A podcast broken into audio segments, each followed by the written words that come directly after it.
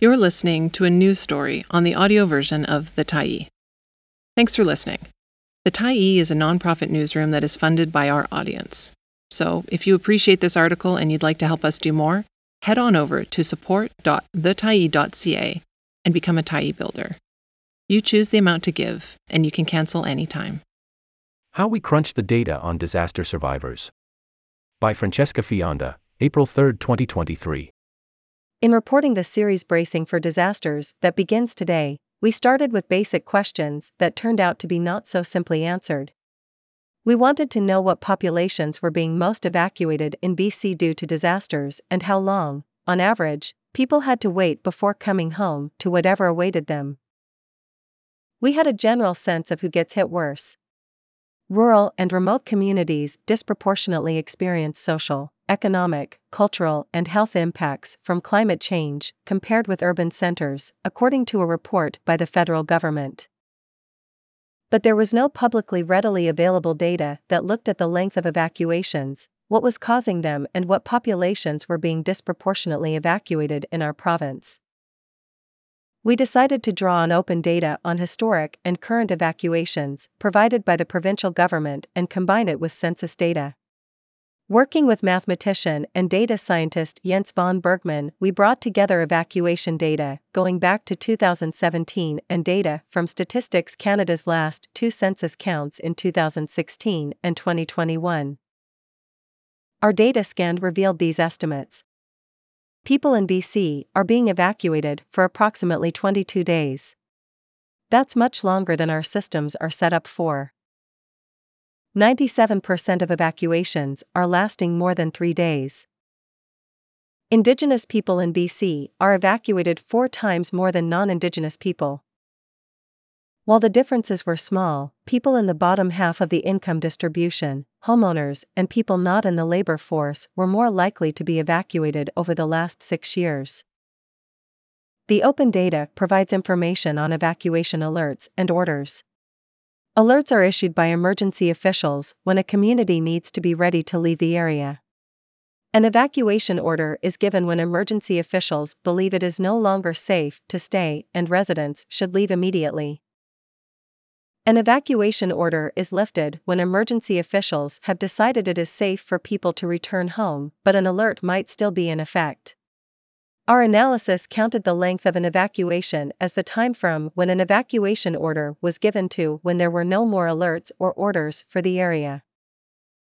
Von Bergmann has used census data to help communities better understand the world around them. Through his project, Census Mapper, von Bergmann has made data more easily accessible and understandable. Here's part of our conversation, edited for length and clarity, on how he helped uncover more information about evacuations in BC.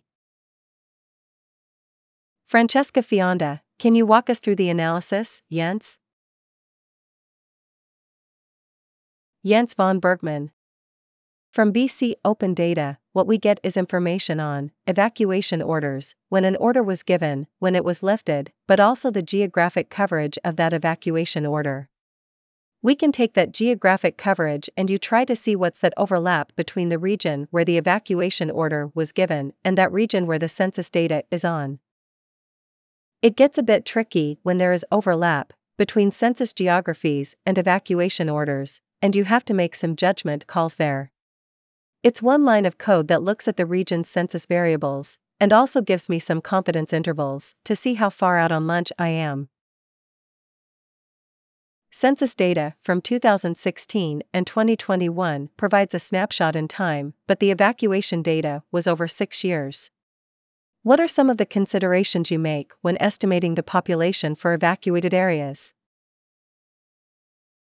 If an evacuation order was given in 2017, while we have the 2016 census, that tells us something, but probably things changed in the year in between. So we have to make judgment calls there where you have two censuses to deal with. There are two approaches, we can interpolate between those censuses. If there's an evacuation order sometime between the middle of the 2016 and the 2021 census, then we'll say what's the halfway point in population change?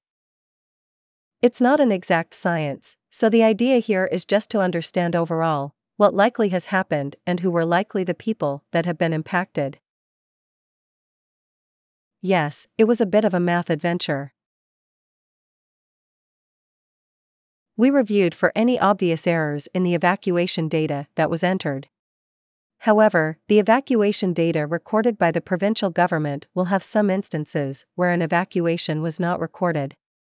And those instances might be because official paperwork was not passed along or some data entry errors in transferring data from other datasets. Also, the government's tracking of evacuations in this dataset began partway through the 2017 wildfire season, so it is possible some events were missed in that year. What other things do you think we might have missed or we weren't able to correct for? Whenever working with a dataset like this, there are going to be quirks in there. Some of the quirks you can find by analysis, like are these dates internally consistent? We've seen some little issues there that we've tried to correct manually by looking at some of those things. We also try to cross check the big events that have a big impact on our analysis, just to see that this checks out broadly. Data is never perfect. That's just the nature of things. The other part is, of course, that even census data itself is really only an estimate and it's a point in time estimate. What surprised you about the data? It's interesting just how many of those events are out there. It's just the sheer number of evacuation orders. It's a lot. What really surprised me too is the duration of some of them. Sometimes it feels there aren't that many people affected, and then you see events going on for years. Sometimes they really don't affect many people, but two years is a long time, even if it's only a few people. Thanks for stopping by the Tyee today. Anytime you're in the mood to listen to important stories written well, we'll be here. And if you'd like to keep independent media going strong, head over to thetyee.ca and click on the Support Us button to pitch in. Finally, big, big thank you to all of our Tyee builders who made this story possible.